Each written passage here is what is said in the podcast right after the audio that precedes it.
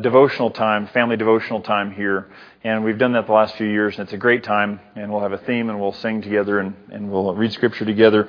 And then this Sunday, I'm going to, on the 27th, share the history of the song Joy to the World, where it comes from, and then what that song means to us. And I think it's a something it's a study that's been really powerful for me, and I hope it will be for you as uh, as you go forward. And uh, so, uh, one more thing before I jump in. Uh, usually, after a Sunday morning assembly, I, am in the back and I love to meet and greet people and and just uh, say hello. And this morning, I am as soon as uh, the final amen happens, I'm going to be heading out the back because, as Mark said, uh, Lane uh, Herbst and uh, uh, Jalen are getting married today, and their uh, ceremony is a few friends and family. It's happening in Helena, and uh, so I've got to get my suit on and head up there uh, quickly. But Lane did arrive his uh, last night. Apparently, uh, his uh, flight was changed a few different times, and he flew in at midnight last night and uh, is able to, uh, as Mark said, they've been postponed for months and months, are going to be able to get married this afternoon. So that's something that all of us can be praying and wishing their, their best for them. Uh, there's a, I had the opportunity uh, when I was younger to play college sports. I played tennis throughout college.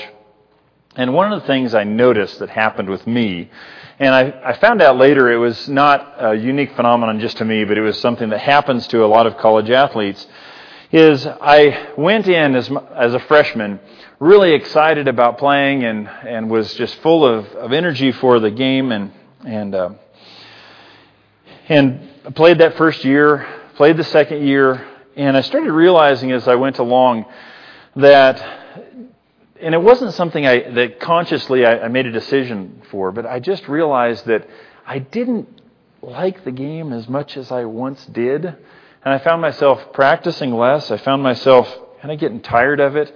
And I found someone told me who is a, a physical therapist that does a lot of training for MSU athletes. Say athletes are tricky to work on because sometimes if they're burnt out, they will find excuses to be in here on a regular basis just so they can sit out a little longer because they're so tired of playing. And something happened, and I realized in my own experience as I continued to play and I continued to be a team captain, in my senior year, my head and my heart were somewhere else. I was on the court and I would play and I would do my thing, but I realized that I didn't love it anymore. And there's something about that from a spiritual perspective is we can do a lot of good things, can't we? We can do good things but we can not love doing good. And I think our world is full of that. Uh, I think whenever we say, well, oh well, here I have to do this again because this is a God thing and I wish I could be doing something else. What we, what that's an indicator of is deep, deep within our heart is that somewhere we may be doing good, but we've lost our first love. We've been spending some time in Titus, where Titus has been commissioned by Paul to go and share the message of God and encourage churches in Crete. And as we've talked about, the Crete was a rough place. It was a tough place where people were not um, not naturally predisposed for doing good. They weren't people who loved what was good. And we spent some time, and this is the last day. We're going to finish up with this today, and we're going to go into some different things. But if you remember, we spent a few weeks on this, and this is, I think, one of, a passage that still touches my heart, and hopefully always will. At one time, we too were foolish, disobedient, deceived, and enslaved by all kinds of passions and pleasures. We lived in malice and envy, being hated and hating one another. But when the kindness and love of God our Savior appeared, He saved us, not because of righteous things we had done, but because of His mercy. God, in His goodness, said, I've got a plan for each one of you. He didn't look down on earth and say, Oh man, these people are terrible. I want nothing to do with them. But said, These people are a mess and I love them. I'm going to go down there as one of them, and I'm going to restore this relationship. He saved us through the washing of rebirth and renewal by the Holy Spirit, those gifts of grace that God has given us, so that when we are baptized, we become Christians and God's Holy Spirit comes into us and transforms us and changes us. Thus, whom He poured out on us generously through Jesus Christ our Savior, that having been justified by His grace, we might become heirs, having the hope of eternal life. In other words, we're the only people out there that can say the future is better than the past. Is that we're looking forward to some sort of physical resurrection and going into a place where the curses around us are all gone. Mosquitoes. Can you imagine a life with no mosquitoes, no thorns, nothing like that? Sounds pretty good. And this life is goes into eternity. It's something that's great. And maybe when we're young, that doesn't appeal to us as much, but as we get older and realize, boy, is this all there is?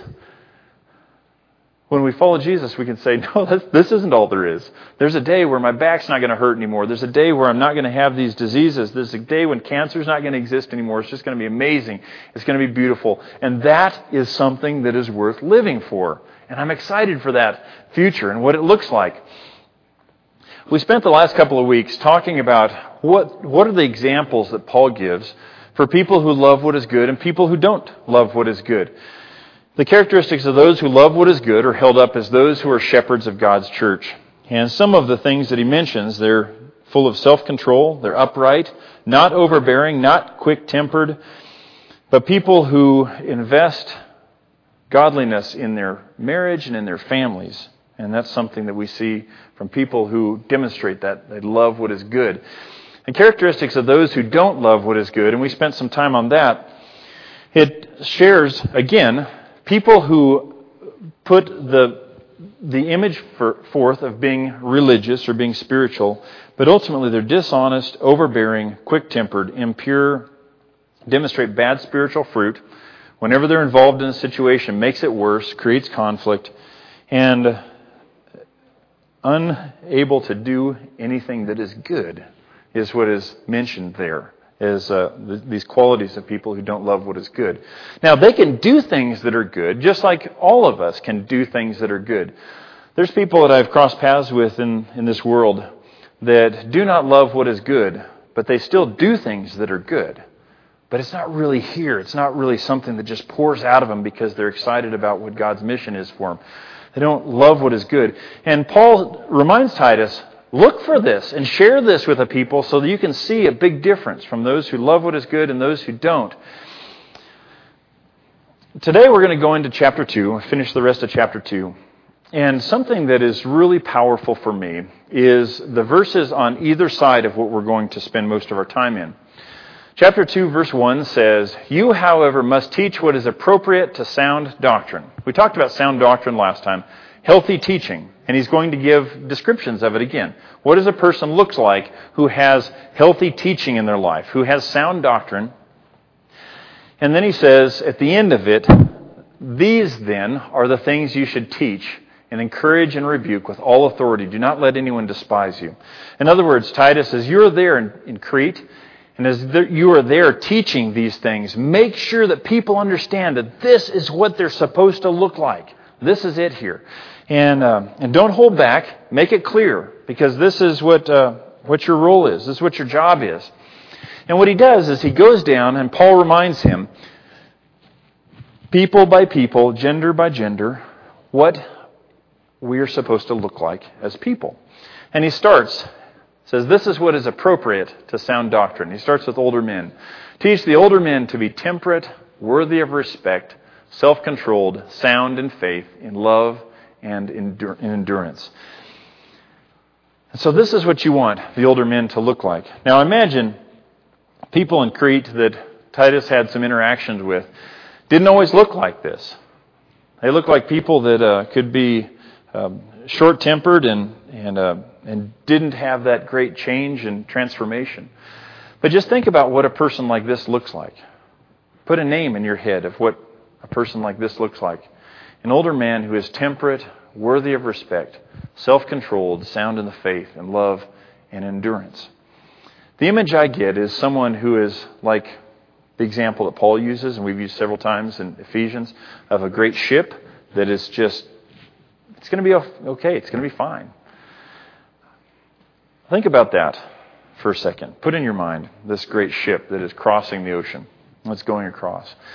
And the captain who is controlling the ship and guiding it knows that what you want to do is make sure you have your sails up so that you can catch this good wind that is going to push you along and get you across anything that comes comes your way. And so the sails are up there, and uh, and he also knows that you don't want to leave those anchors down that are dragging, that are going to pull the ship all sorts of different directions. And so we're going to pull those anchors up and make sure that they're not slowing us down.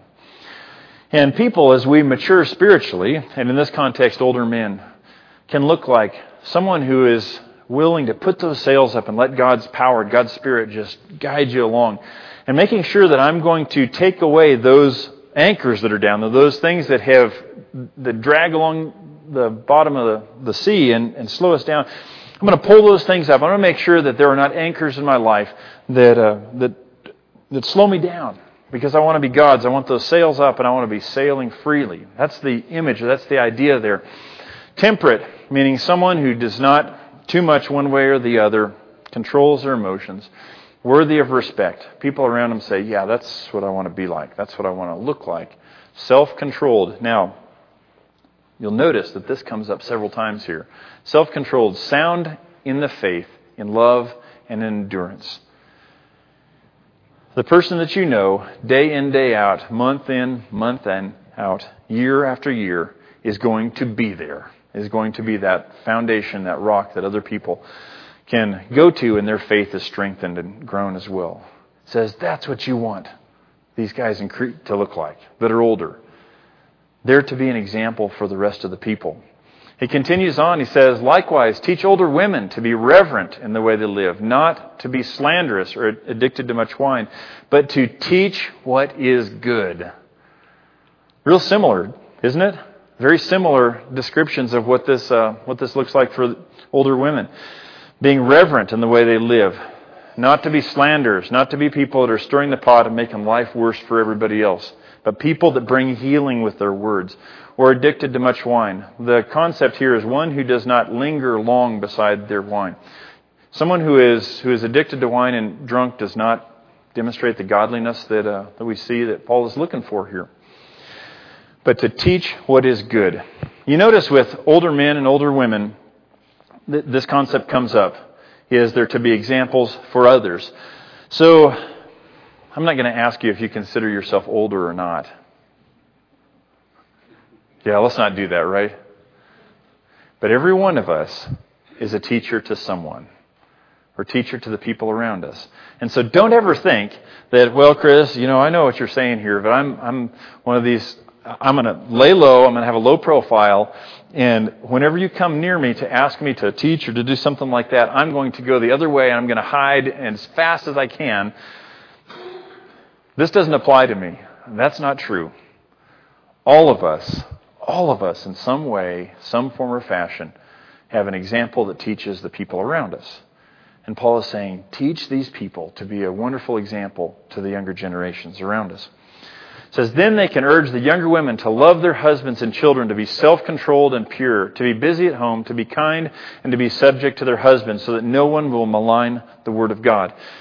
Maybe some of one of the greatest things that young women need in this life, and this is something that Paul tells Timothy, is for older women to be an example for them and show them this is how you live. Not so much as what we say, what they say, as much as what they do what they teach and what they demonstrate. And you notice what, what is shared here to love their husbands and children, to hold that up as something that's very valuable in God's kingdom, to, to love our families. That's something that is that God is is thrilled about. To be self-controlled. Oop, there it is again. You see this phrase come up again? Self-controlled. To be pure, to be busy at home, to be kind and subject to their husbands, willing to live in peace in their families so that no one will malign the Word of God. Because with our families, when our families look like something that is appealing to the people around us, and there's people that don't know God say, How do you do it? What is that all about? I want some of that. And that's how people become Christians, by our examples that way. Paul continues on, and he says, Similarly, encourage the young men to be self controlled in everything. Set them an example by doing what is good. In your teaching, show integrity, seriousness, and soundness of speech that cannot be condemned, so that those who oppose you may be ashamed because they have nothing bad to say about us. So, people that, uh, that are young, says Titus, this is, you're part of this, Titus. Set the example for them. You notice the things that come up there? Again, integrity, seriousness, and soundness of speech, what comes out of our mouth instead of slander, something that is good and honorable. So those who oppose you may be ashamed that they may have nothing bad to say about us. And here we have again, you see this, this example of the way we act is an example to the people around us in what uh, in how they're going to understand Christianity. And you notice here, he says specifically, is that those who oppose you may be ashamed because they have nothing bad to say about us. We find out a lot about ourselves when we don't get our way or we're in the crucible, we're in the fire. And Paul is reminding him here this is it. Remember, the way you act when someone opposes you shares a whole lot about what's there. And it can be a huge, powerful example to the people. It can be shameful to the people who, who oppose you. Remember that. That's important. And you notice in these, all of these that we've looked at so far, is whether it be male or female, younger or older, everyone is valuable and has a place in the kingdom of God. Do you see that? And that's something that our world draws all sorts of distinctions between um, between age groups. You know, how many of you are baby boomers here? We probably know. How many of you are Generation Xers? I'm one of the last, right at the end of the Generation Xers. And then the millennials. Where are you, millennials? And there's all sorts of subcategories in all of that. You know, in God's kingdom, and we can acknowledge those, we can acknowledge those differences, but we can celebrate them because the kingdom we live in is something very different. And so unlike so many other religions in history, God values both men and women and says, I've created you differently, and you're both wonderful, and I'm excited for everyone to be a part of my kingdom. You see that in, in this. He continues on, and he says, Teach slaves. And so, for our purposes, we're going to read employees here. Teach employees to be subject to their masters in everything, to try to please them, not to talk back to them, not to steal from them, but to show that they can be fully trusted, so that in every way they will make the teaching about God our Savior attractive. Man, think about this. What happens when we as people, for whoever we're working for, whoever we're working with,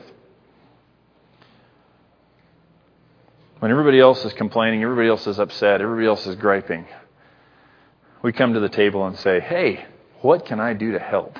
What can I do to make things better? What can I do to make things great? Man, what a powerful, amazing example that we show during those times. Look at this.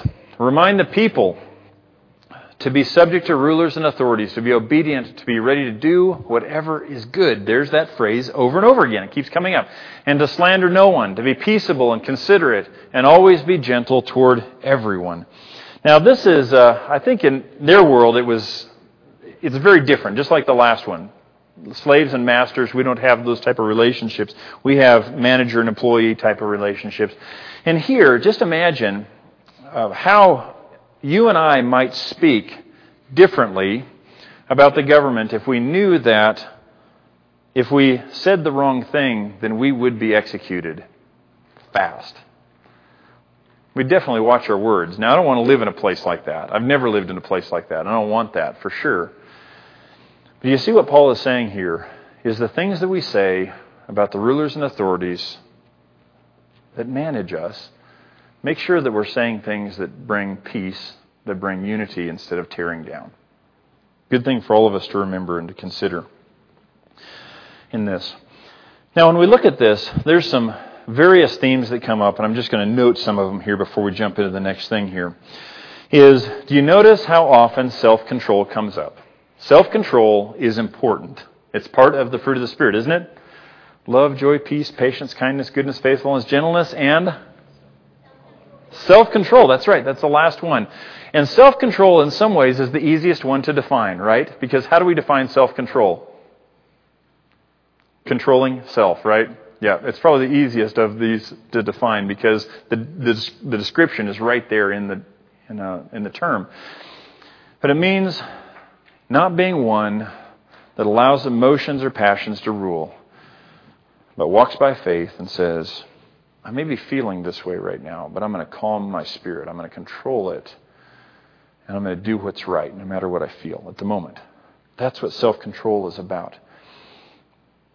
Imagine uh, Paul, Titus, the rest of the people in Crete, how different they looked when they demonstrated self control. Something that comes up again, another theme, is doing good. Be one that does what is good and loves what is good, which we talked about already. Submit to one another. Those, those phrase or, or types of phrases like that come up over and over in there. That's something that we are called to do in our spiritual walk is submit to people around us. And that's tough. That's hard because we want to fight for our rights. We want to demand our freedom, that sort of thing. No, I can do what I want. But in God's kingdom, we're called to submit ourselves so that we can provide an amazing example so people can come into the kingdom of God. Because we're supposed to make the example, through our example, make the message of Jesus attractive to everyone around us themes that come up over and over again here. So, what is it that God really wants from us? Look at these verses here as we're going through Titus 2. Think about this. He says, For the grace of God has appeared that offers salvation to all people. Now, I want to touch on that here for just a minute. All people have the opportunity to come into the kingdom of God. Something that, uh, a story that I shared on a Wednesday night years ago now, but it really impacted me, uh, is for us as people who are New Testament Christians, churches of Christ, one of the, the reasons why um, 200 years ago plus that we came into existence as, as we, we are today is way back east, and when that was the frontier, what was happening is there were big revivals that were happening with ministers that came from a perspective that is known from a Calvinist perspective. And they'd have these big revivals and meetings and say, if you, now God has chosen some to come into His kingdom and He has not chosen others to come into His kingdom. And if you feel the Spirit move in you and you feel it, then you come forward. And if, in fact, if you want to come in the kingdom of God, you come forward, and when you feel the Spirit move you, you're welcome to the kingdom of God. And if you don't feel it, if you don't sense that, then you're not welcome. And what happened is groups and groups of people, individuals, came forward, sat on the sinner's row. See, Gary's great. You know, he's courageous. He sits on the front row. Yeah. Came and sat and prayed and sat and prayed and prayed and felt nothing. They thought, well, I guess I'm not one that God has chosen. I might as well eat, drink, and be merry because I'm not in. I don't have it. And they walked away and they pursued sinful lifestyle. And what happened is some guys started as reading through Scripture and letting Scripture speak to them and letting their hearts be touched, started sharing something different. And they would have these tent revivals and say, Here's the message of God. You can come to God because He wants everyone to come to God. And if you choose, no matter how you feel about it right now, if you choose to come to God, you can come forward, you can repent, you can approach God in faith, you can be baptized, and you can enter the kingdom of God, and you can do that right now. And scores of people who had come down front before and had never felt anything came forward and said, I choose to be a part of the kingdom of God today. That's what I want to be because they understood that God's grace offers salvation to only a select few. Nope. Offers salvation to all people. Whoever wants it, whoever wants it can have it. And that's true for us today, isn't it? Every one of us is here because we've chosen to say, I want to be part of God's people. You can do that. And that's a great that's one of the great messages that God gives us. It teaches us to say no to ungodliness and worldly passions and to live self-controlled, upright, and godly lives in this present age while we wait for the blessed hope, the appearing of our great God and Savior Jesus Christ, who gave himself for us to redeem us from all wickedness and to purify for himself a people that are his very own, eager to do what is good. You notice where he says, living self controlled and upright, godly lives in this present age while we wait for the blessed hope. So, in the meantime, until Jesus comes or until we pass away in this life, our job is to live self controlled, there's that word again, self controlled, upright, and godly lives in this present age. Because our example can make an impact on the people around us much more than anything we ever say. Notice he mentions our great God and Savior, Jesus Christ. This is just one of the places that it speaks about in Scripture where Jesus is called God Himself. Now, some would will talk about Jesus not being God, that He's an angel, or he's, he's just a good teacher, or whatever. Scripture is very clear that Jesus is God, and this is one of the examples that is shared here. Who gave Himself for us to redeem us from all wickedness and to purify for Himself a people that are very that are His very own eager to do what is good. And so you can imagine, from God's perspective, as Titus goes into Crete there, have these people that are not eager to do what is good, don't love what is good. But Titus lands there, and there's some Christians that are there already, and there's a lot of people that aren't. But Titus goes in, and he shares these words of Paul saying, What God wants for you is for you to love what is good. Love doing it. And they look at him and they scratch their heads and they think, I'm not sure what all that is about, but I'm, I don't know if that's for me. And Titus just goes on patiently sharing and patiently showing what it means to love what is good. And it just pours out of him. And over time, what happens is maybe a few of the older men and the older women get this and say, Well, I've lived quite a while, and what I've done so far hasn't worked. I'm in. I want to learn to love what is good. And not just do good on occasion, but I want, want to learn to love what it means to love what is good. I'm going to pursue that. And by their example, what happens is there's others, maybe some of the younger generation gets on board and gets excited about it and starts seeing that, wait a minute, there's people around me that love what is good, and I can see the good fruit in their lives, and I want a part of that. And it just continues to spread and continues to go. The gospel moves through people like that because our hearts are changed. Instead of just being people who do what is good when it fits our purpose, our hearts are changed to be people who love what is good. Now, how many of you have been a Star Trek fan at some point in your life or another? Okay, you can all come forward and no, I'm kidding. That's right. Yeah, Star Trek. I remember I have an aunt that loves Star Trek, and she would go to um, uh, Star Trek conventions and amazing, amazing woman of faith. And and so I've got uh, some neat paraphernalia that she's given me over time. But there's a phrase: "The final frontier is what? Outer space, right? That's the final frontier because mankind has has explored everything on Earth." And so the only thing left to explore is, right, outer space. Jump on the spaceship and go and meet aliens and interact with them and hope that you are not a guy in a red shirt that is alone on an alien planet. Because if you notice, the guy in the red shirt who is alone on an alien planet always finishes poorly. It never goes well. That's something I remember learning from my aunt that just doesn't go well. I remember read or watching something from a, a, documentary from Jacques Cousteau. How many of you know who he is? Hey, he's a guy who is uh, goes all over the world, has and and does all sorts of exploring of the ocean. And he talked about how the final frontier is the deep places of the ocean because we know more about outer space than we do about the deep places of our own our own oceans. And he speak about that being the final frontier. But I think what God tells us is the final frontier is the heart of each one of us. That's the final frontier. Outer space, God's got that dialed. The things that live in the bottom of the ocean, God's got that all figured out as well. And we'll learn more of those things as people who discover His creation as we go along. But one of the, the things that um, is the final frontier for each one of us is deciding, I want and I'm willing to open up my heart to see if I am one that just does what is good because that's what I'm supposed to do, or if I'm one that has made that decision that I really want to love what is good.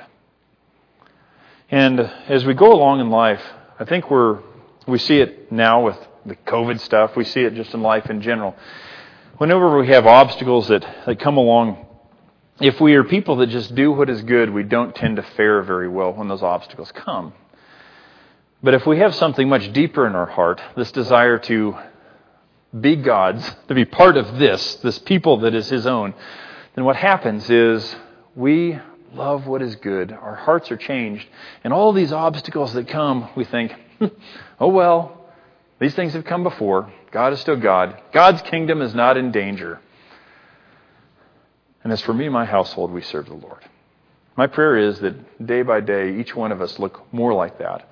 And if you don't have a New Year's resolution, here's one that I would pitch to you.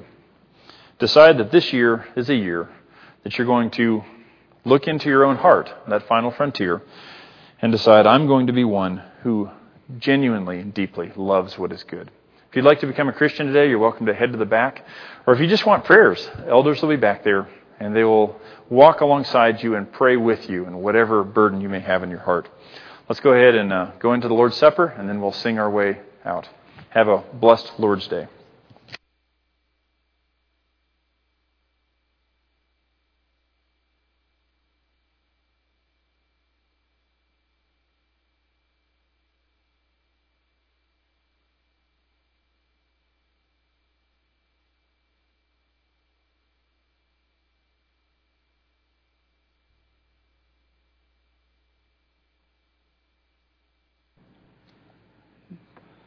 I'll be reading a couple of uh,